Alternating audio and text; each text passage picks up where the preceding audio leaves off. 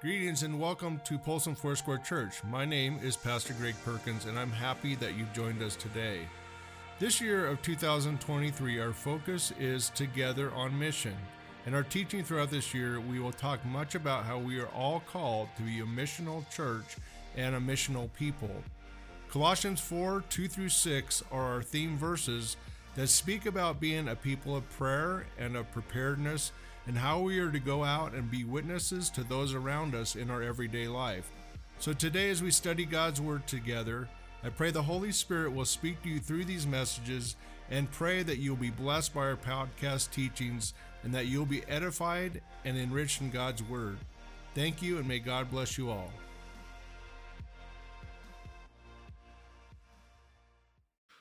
Ussens, you know, where other where other times he's talking to the leaders of the people, you know, and sometimes he just paints a wide brush. You know, I'm this is for all you, kind of thing.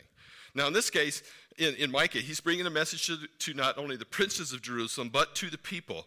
He's going to talk, he's talking to them throughout this message uh, about the sins of the people, okay? He's talking about um, the punishment that God will send because he's not going to wink at sin forever.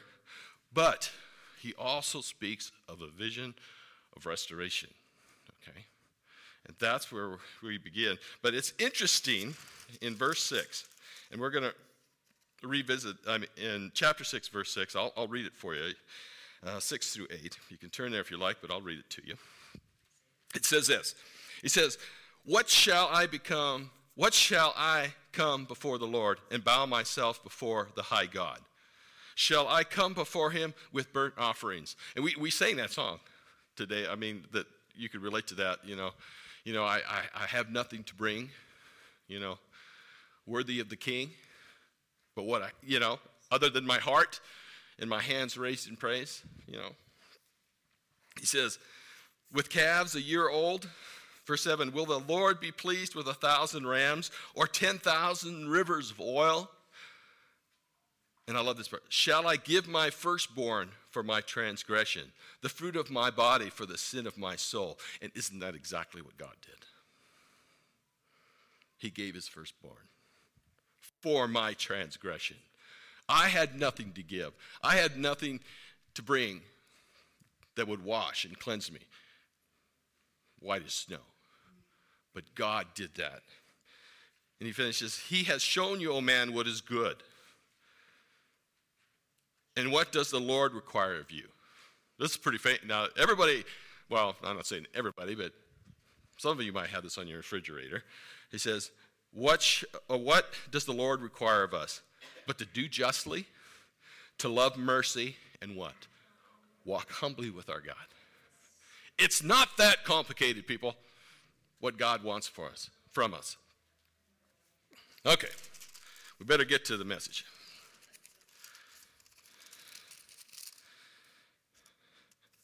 I did find it interesting. Uh, this is another aside, I'm sorry.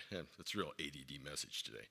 Um, is that uh, usually when I have a chance to, to speak and preach, there are so many announcements, so many special things.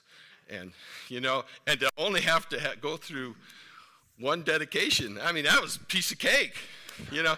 Usually we have you know, an interpretive dance, you know, uh, um, you know, a, a trumpet recital, you know, a, a full blown actual baptism. I exaggerate a little bit. But this is skosh. Okay. But I'm not bitter. okay. Micah 5, cha- uh, chapter 5, verse 2. Very common scripture for us as, as, some of these scriptures you're going to remember from your reading in the, uh, in the New Testament, as a lot of these are repeated to show us that God is, is, is fulfilling prophecy in Jesus, his son. Okay? So, verse 2, he says, You, Bethlehem, uh, uh, uh, uh excuse me. I got this right. You, Bethlehem. Let's say, just say Bethlehem. it's Ephrathah. There we go. I got it. Ephrathah.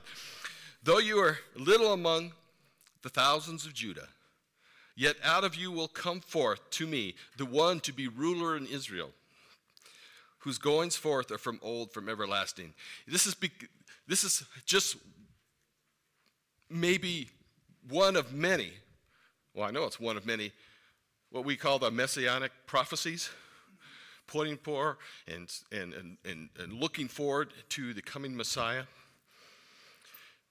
But this is the one I found that kind of ties into a vision of, uh, of Christmas a little closer for us. But this, this is, there's many things that we're going to talk about today, and the first one is the coming Messiah. The vision of the coming Messiah. God speaking to his people and saying, I'm, I'm, I'm sending you one. I'm sending you, sending you one. Micah, uh, verse 3. He says, Therefore he shall give them up until that time that she who is in labor has given birth. Then the remnant of his brethren shall return to the children of Israel. Verse 4, he says, he, he shall stand and feed his flock in the strength of the Lord, in the majesty of the name of the Lord his God, and they shall abide, for now he shall be great to the ends of the earth. Amen. Verse 5, and this one shall be peace.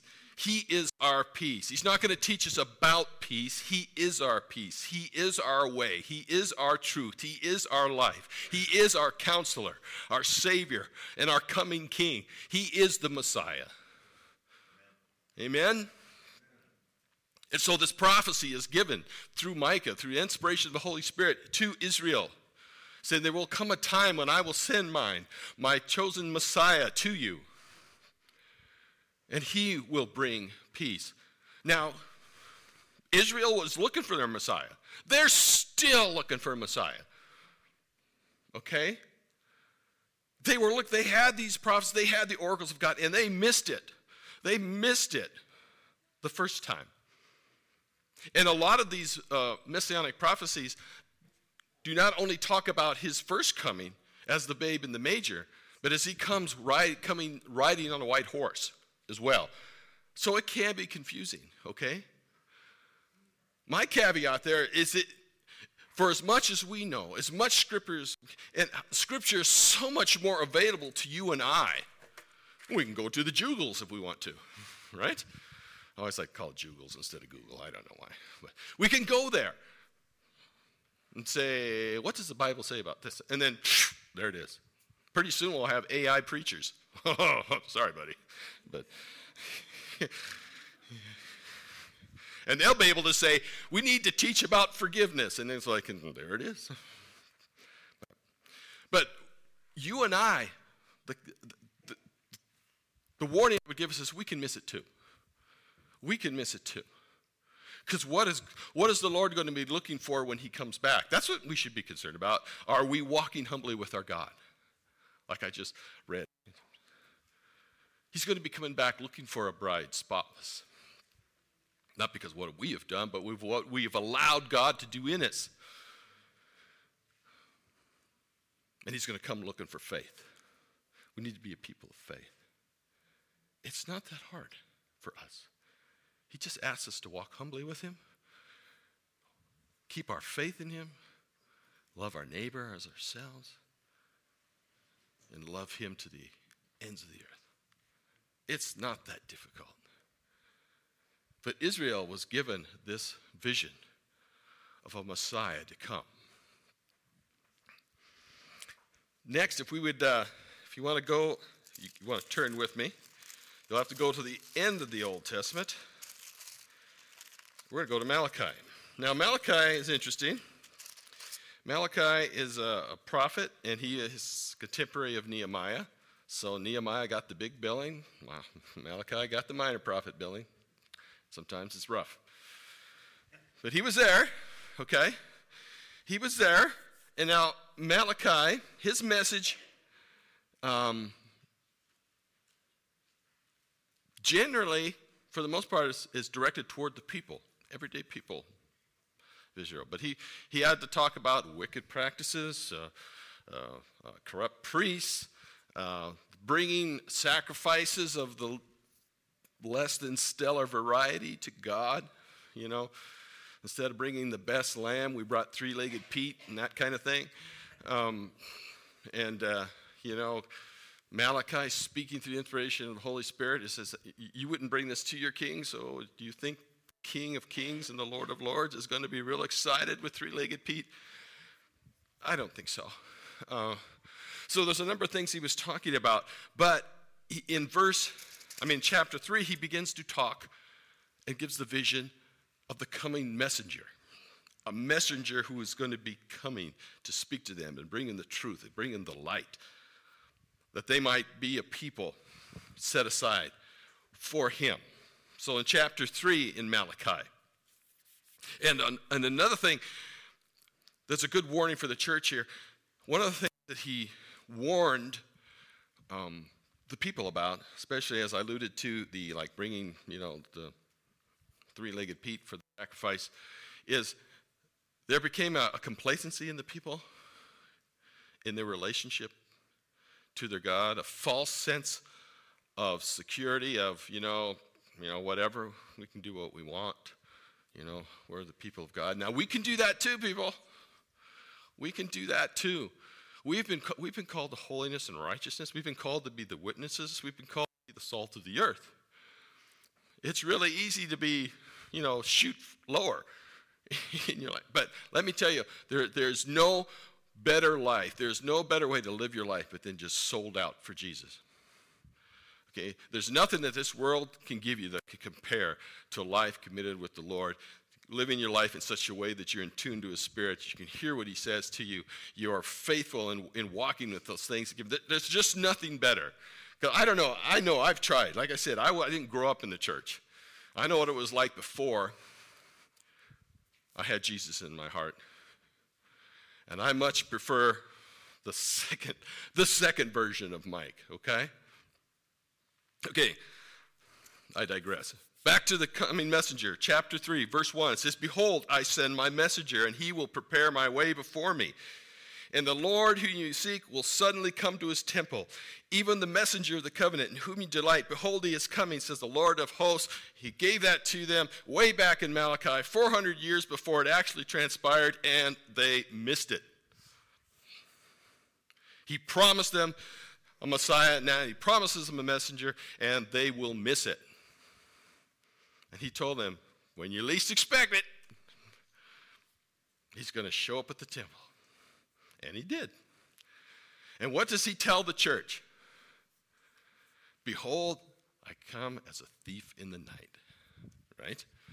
We need to be ready.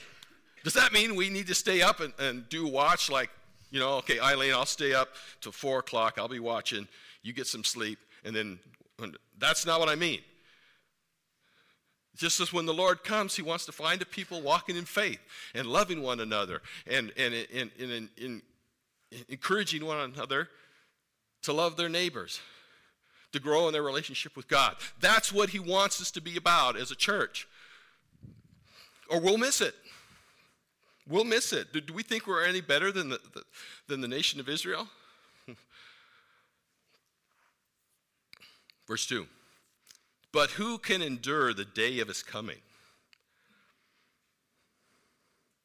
And who can stand when he appears? For he is like a refiner's fire and a launderer's soap. He will sit as a refiner and a purifier of silver. He will purify the sons of Levi and purge them as gold and silver, and they will offer to the Lord an offering in righteousness. That is what we need to offer to God. I'm not talking about your performance, I'm talking about righteousness. He, he encourages us, exhorts us, and in exhorts, there we go, that's better. Because in Zorks, that sounds like a scientific science fiction character, exhorts us in Hebrews to come boldly into the throne room of grace because we are covered by the blood and born of his spirit. Our place is with our God, and he is waiting for us to come in to make prayer and intercession for things that we need and for our family's needs and for our neighbors' needs and for our, our nation's needs. He implores us to come in. But to do that, you have to present your righteousness. And our righteousness is not in the things that we do and what we don't do. Our righteousness is firmly planted in the presence of Emmanuel, our, his son, our Savior, in our hearts, covered with the blood. Amen? Okay? Well, you guys are not arguing, so I guess I'll keep, keep going. Okay? And this is very kind of reminiscent of um, this is going to cost you extra. It wasn't in the budget. But in, uh, in, in, Ma- in, Matthew chapter 5, I know that's not Old Testament, but it's just the beginning of the you know, New Testament, so it's you know pseudo old, right? 400 years later, the, the, the, the Sermon on the Mount, and he speaks of the Beatitudes. If you, if you go down to verse like uh, 13, he says, You are the salt of the earth. You are the salt of the earth. We are the salt of the earth. He says, But if salt loses its flavor, how shall it be seasoned? It is then good for nothing but to be thrown out and trampled underfoot by men. You are the light of the world. A city that is set on a hill cannot be hidden.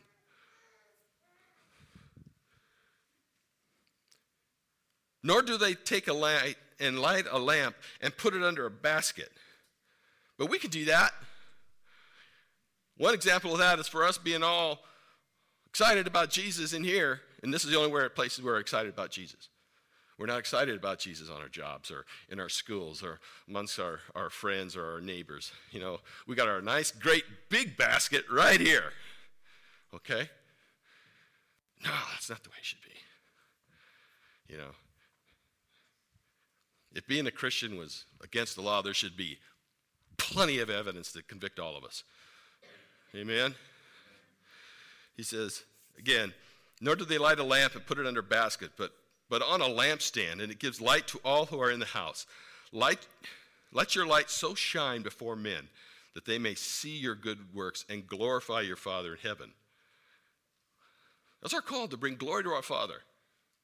Bring glory to the Father. In John uh, uh,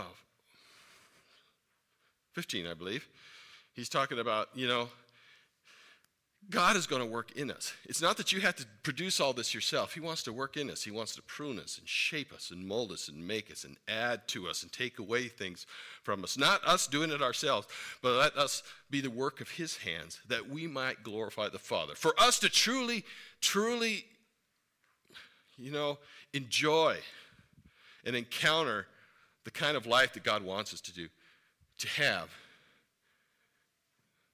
He wants to live in us so abundantly that His light and His glory shines through us naturally. The very life of God. That is what abundant life is. That's what true Christian life is. That we, through a, a dependent relationship on Him, are just beacons of light for God. Not that you have to be a goody two shoe and look at what you've done, but that people can actually see you're living humbly with your God and walking your God. You really truly are a person of faith. You know, you trust God. You, you, they can just see God in you. We all know those, those people, you know, and it's all right for them to, to be your example or your hero or someone for you to, to, to emulate. Ultimately, we're emulating Jesus Christ. Ultimately, we want to be vessels used by Him. You know, I like to say that it is Hanukkah, you know, and it's, uh, I believe it's the fourth day, fourth day of Hanukkah, okay? So happy Hanukkah for those of you who celebrate Hanukkah. That's at least a couple of us, anyway, okay? I saw something this week. Um, a quote about Hanukkah that I think is very, very appropriate in this passage. As, uh, now, as we've talked about a coming Messiah, coming messenger, is that the message of Hanukkah is not so much that we spend our time cursing the darkness.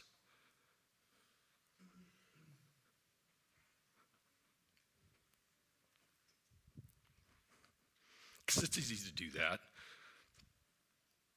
To curse the darkness. But we should be people who are about lighting a light. And there's a difference. You can spend all your time focused on the enemy, cursing his works. And there's a time and a place for spiritual warfare, absolutely. The weapons of our warfare are not carnal, but mighty through God for the pulling down of the strongholds of the enemy. Absolutely. But there is a time for lighting a candle because light dispenses the darkness. In the light of his presence, darkness will flee. Absolutely. Amen. So now we're going to go to Zechariah. You're probably going, what is going on? We're all over the place now. Okay. there it is. Found it. It's page. Uh, dun, da, da. We're back. All righty. Zechariah. Zechariah. Um, Zechariah is actually just before Malachi, if you're still looking. Um, oh, Zechariah. Is going to talk about the coming king. Now, Zechariah is uh, uh, after the Babylonian exile. To give you a kind of context of where he's at.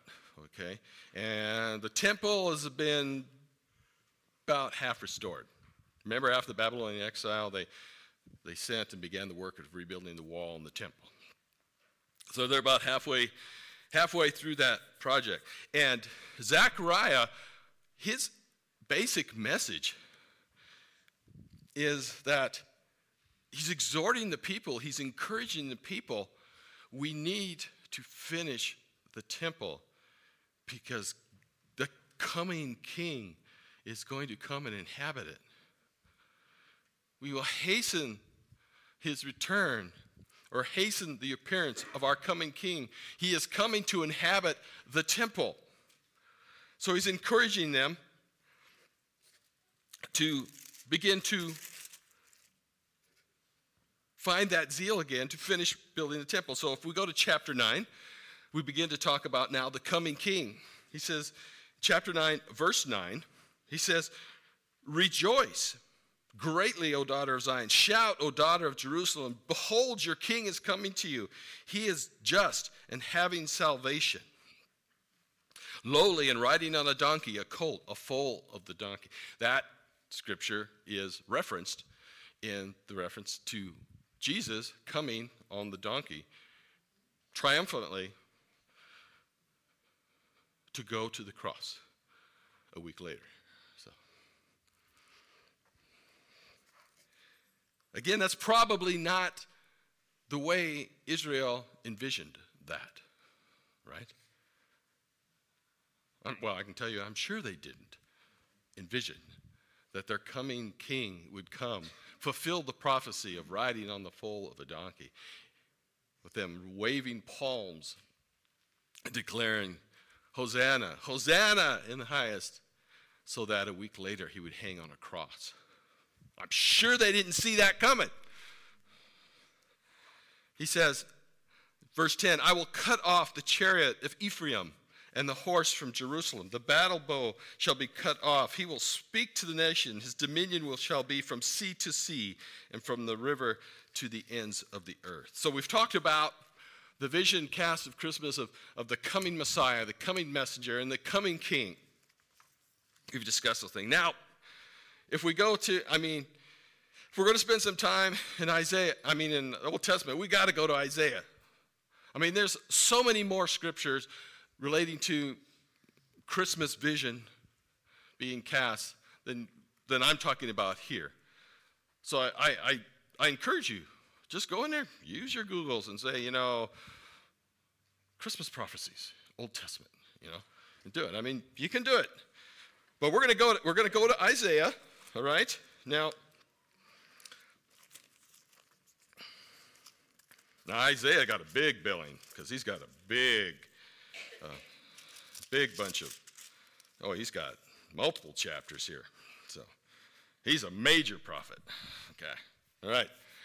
And he's going to be, and he's going to talk about the vision cast for the future to come of, of the government being given to a promised son.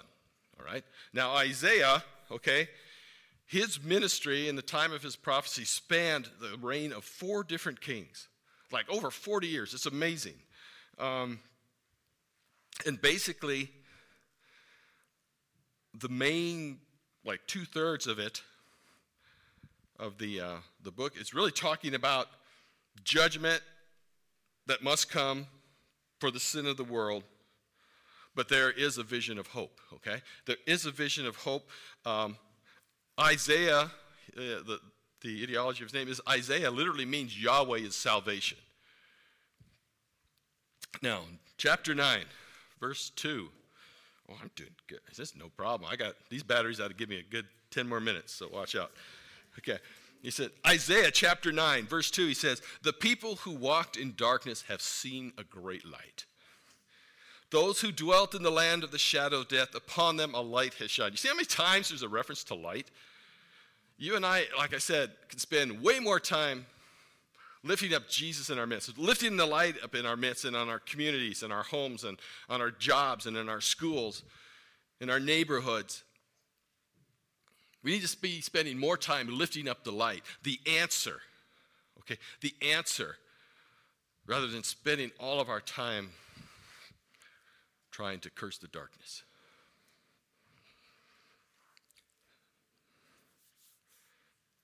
Verse 3 You have multiplied the nation, increased its joy.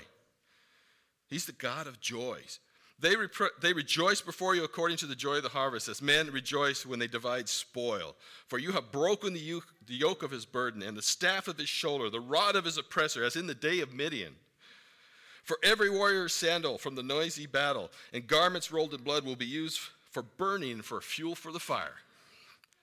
Verse 9 For unto us, oh, here it is. Now you know this scripture. Okay? You know this scripture for unto us a child is born, unto us a son is given. And the government will be upon his shoulder. His name will be called Wonderful, Counselor, Mighty God, Everlasting Father, Prince of Peace, the Alpha, the Omega, the end and the beginning, the first and the last. The way, the truth, the life, the, our peace. And he's the same yesterday, today, and forever. I mean, that's up there. And I think I reference that almost every time I speak, but it's the truth. And one thing I'd have you take home from this is, is God was speaking prophetically to the people back then.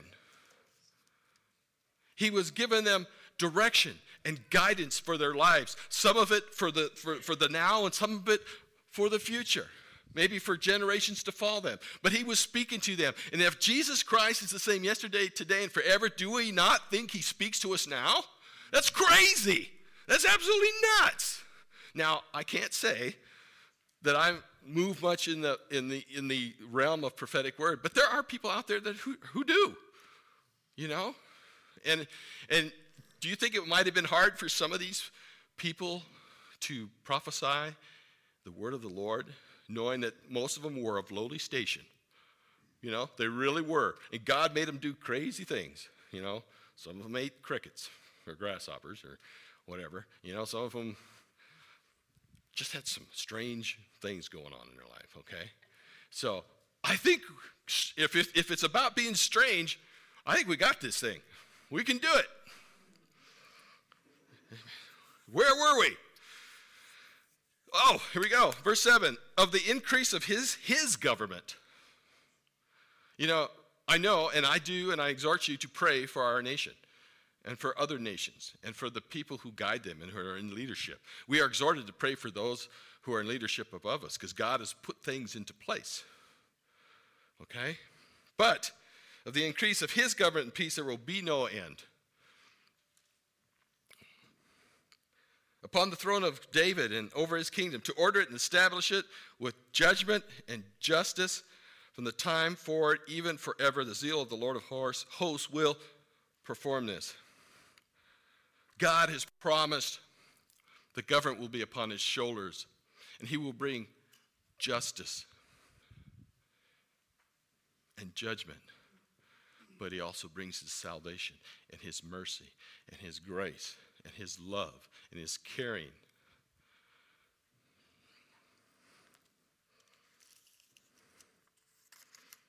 Finally, if you just turn left in your Bible, chapter 7, still in Isaiah, what you and I get to experience every day that we draw breath. For all those who have called upon the name of the Lord who stood at the cross and said, My, skin, my sins are as scarlet before you. Wash me and cleanse me. I believe that you came and struck a tent in human flesh, Jesus. I believe you walked this earth, that you're the way, the truth, and life. I believe you went to the cross and you gave yourself to pay the price for my sin. I believe that the Father raised you from the dead on the third day, that I that you might be a high priest for me, that sit on the right hand of the Father. I believe that. And because of that, because I confess that my heart believes that, my mouth confesses it, that you're my Savior, that I'm born again. And now I get to enjoy Emmanuel, God with me on a daily basis. The days I screw up, the days I do all right, and the days that kind of fall anywhere in the middle. He is with me. He will never leave me nor forsake me. That's a promise of God. Doesn't say that He will always be real pleased at some of the things I do, some of the things I say, but He will never leave me or forsake me. And though I take a thousand steps away,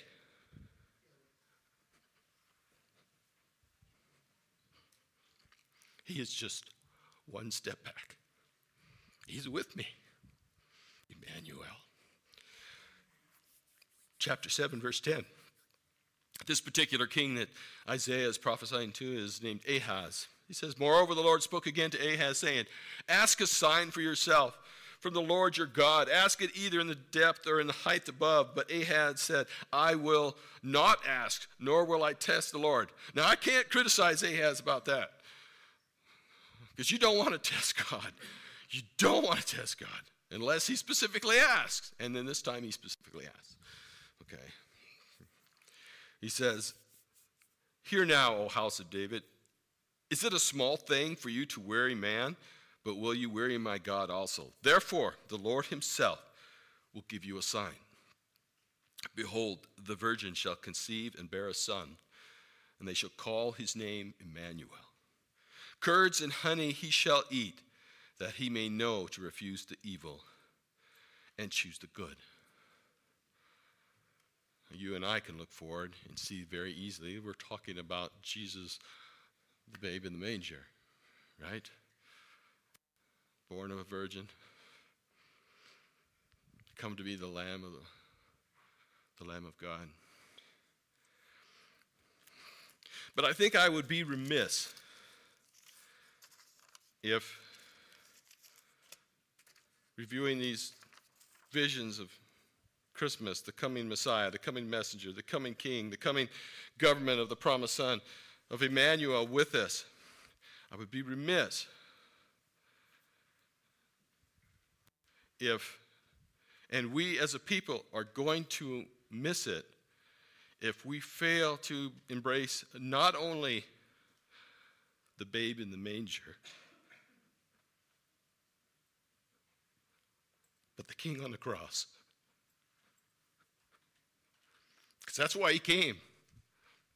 That's why he struck a tent in human flesh. And even in his, his prayer of agony in the garden, he said, If by any way that this cup could pass by me, Father, but nevertheless your will be done. We must, with a proper understanding of the vision of Christmas, not only embrace the lamb in the manger, but the king on the cross. So I want to, I want to read through Psalm 22. He says, My God, my God, why have you forsaken me? The words of the psalm that Jesus began to speak while in agony upon the cross. He says, My God, my God, why have you forsaken me?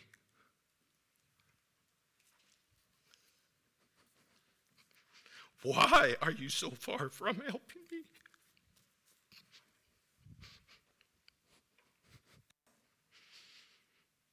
And from the words of my groaning, oh my God, I cry in the daytime, but you do not hear, and in the night season, and I am not silent, but you are holy, enthroned in the praises of Israel. Our fathers trusted in you. I trusted, and you delivered them.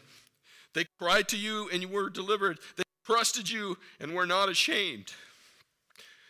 But I am a worm, I am no man, a reproach of men and despised by the people. All those who see me ridicule me. They shoot out the lip and shake the head, saying, He trusted in the Lord. Let him rescue him. Let him deliver him, since he delights in him. But you are he who took me out of the womb. You made me trust while on the, my mother's breast. I was cast upon you from birth. From my mother's womb, you have been my God. Be not far from me, for trouble is near, and there is none to help. Many bulls have surrounded me. Strong bulls of Bashan have encircled me. They gape at me with their mouths like a raging and roaring lion. I am poured out like water and all my bones are out of joint. My heart is like wax, and it has melted within me. My strength is dried up like a potsherd, and my tongue clings to my jaws. You have brought me to the dust of death. For dogs have surrounded me, the congregation of the wicked have enclosed me. They have pierced my hands and my feet. I count all my bones. They look and they stare at me, and they divide my garments among them. And for my clothing they cast lots. But you, O Lord, be not far from me. O my strength, hasten to help me. Deliver me from the sword, my precious life from the power of the dog. Save me from the lion's mouth and from the horns of the wild oxen. You have answered me. I will declare your name to my brethren. In the midst of the assembly, I will praise you. You who fear the Lord, praise him. All you descendants of Jacob, glorify him and fear him. All you offspring of Israel, for he has not despised nor abhorred the affliction of the afflicted, nor has he hidden his face for them. But when he cried to him, he heard. My praise shall be of you in the great assembly. And I will pay my vows before those who fear him. The poor shall eat and be satisfied. Those who seek him will praise the Lord. Let your heart live forever. All the ends of the earth shall remember and, and turn to the Lord, and the families of the nations shall worship before you. For the kingdom is the Lord's, and he rules over the nations. All the prosperous of the earth shall eat and worship. All those who go down to the dust shall bow before him, even he who cannot keep himself alive. A posterity shall serve him. It will be counted to, of the Lord to the next generation. They will come and declare his righteousness to a people who will be born that he has done this. The God of heaven is not slack in his promise, but he is patient till the harvest comes in. You and I are, are be a church about the business of being caught up in the vision and the work of God. So I exhort us to walk humbly. I exhort us to listen. I exhort us to pray and encourage one another. I encourage us to at least light the candle, to be the light at least as often as we curse the darkness. And let the Lord God of heaven, the one who is forever, who was and is and is forever, the God who is the same yesterday, today, and forever, who loves us to the uttermost, he does not lie. And he does not tarry.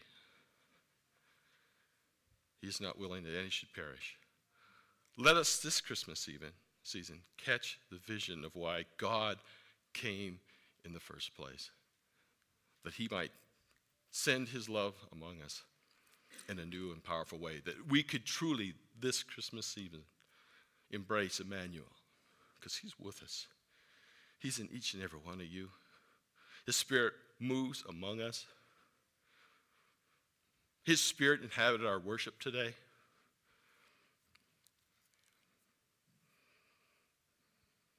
His peace is with us. Can't you just feel that? Just that peace. Oh, we're going to have days. Trust me. You know, but we always have the God of peace in us. Amen. Let's pray. Father, thank you that you are with us, Emmanuel. Thank you, Father, that you are the King of kings and the Lord of lords, and yet you have chosen to fellowship with us, to allow us to call you Father, for us to be heirs and joint heirs with our Savior, the Lord Christ, to be filled by your Spirit. I ask, Lord, that you would help us capture capture the vision of Christmas. Lord, help us embrace not only the, the babe in the manger, but the king on the cross. And Lord, we look forward to that time when you come to take us home to be with you. But Lord, when you come, may you find a church that is ready to, to receive you, Lord.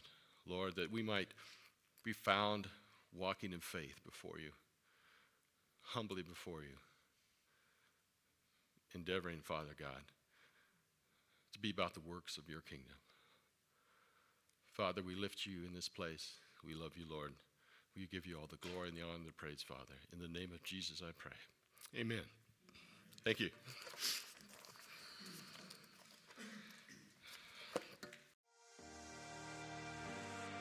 Hey guys, Billy here.